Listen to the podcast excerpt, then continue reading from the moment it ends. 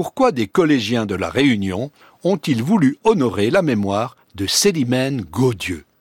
Au cours de l'année scolaire deux mille vingt-deux deux mille vingt-trois, les élèves d'un collège situé dans le quartier de la Saline, à Saint-Paul-de-la-Réunion, ont réalisé un clip en l'honneur de Célimène Gaudieux, clip que vous pourrez regarder en consultant le lien que j'ai mentionné sur notre site.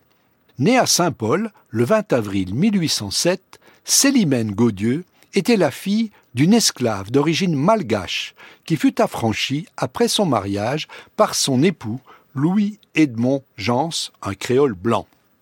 En mille huit cent trente-neuf, Célimène épousa Pierre Gaudieux. Né dans un village du Périgord, il s'était engagé dans la gendarmerie coloniale, ce qui l'avait conduit jusqu'à la Réunion en mille huit cent trente-sept. Il démissionna de la gendarmerie pour devenir maréchal ferrant, et Célimène s'occupa de l'auberge qu'ils avaient ouverte à la Saline. En juillet mille huit cent cinquante-deux, Pierre Gaudieux décéda durant l'épidémie de variole qui toucha l'île, laissant Célimène avec cinq enfants à charge.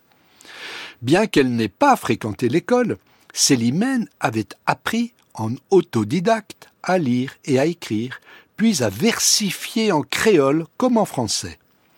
Quand la diligence transportant les voyageurs de Saint-Paul dans les hauts du pays s'arrêtait devant sa petite auberge, elle leur offrait des liqueurs ou un repas, puis elle prenait sa guitare, bien qu'elle ne sache pas en jouer, pour chanter les airs qui lui passaient par la tête.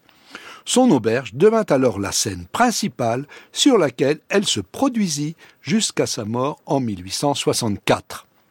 Elle put ainsi tisser des liens d'amitié avec plusieurs personnalités lettrées de l'île.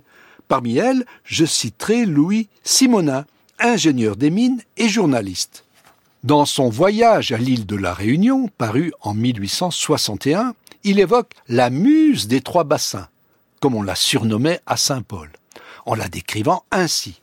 Célimène improvise et chante à la fois ses vers en s'accompagnant à la guitare. Elle déchire à belles dents celui qui s'attaque à elle, et sa répartie est prompte, en prose comme en vers. Louis Simonin cite dans son livre les cinq vers que Célimène lui adressa pour le remercier d'un échantillon de lave volcanique dont il lui avait fait cadeau. « Je te remercie, mon cher voisin, de la roche que tu m'as envoyée. Je vais bien la conserver. On ne jette pas tous les matins d'aussi jolies pierres dans mon jardin. » Il a fallu attendre l'année mille neuf cent vingt-neuf pour que les autorités de l'île s'intéressent à Célimène. Une délégation se rendit alors à la Saline pour interroger les vieillards et noter les paroles et les airs de ses chansons. Mais seules quelques-unes d'entre elles sont parvenues jusqu'à nous. L'engouement pour cette héroïne de la culture réunionnaise n'a vraiment débuté que dans les dernières années du vingtième siècle. En mille neuf cent quatre-vingt-seize, David O'Haraud et Patrick Sida, deux musiciens dont le répertoire s'inspire de la musique traditionnelle réunionnaise et malgache, ont créé le duo Célimène. En l'an deux mille, un cratère du piton de la Fournaise, le célèbre volcan de l'île, a été baptisé cratère Célimène en souvenir de l'échantillon de lave que lui avait remis Louis Simonin.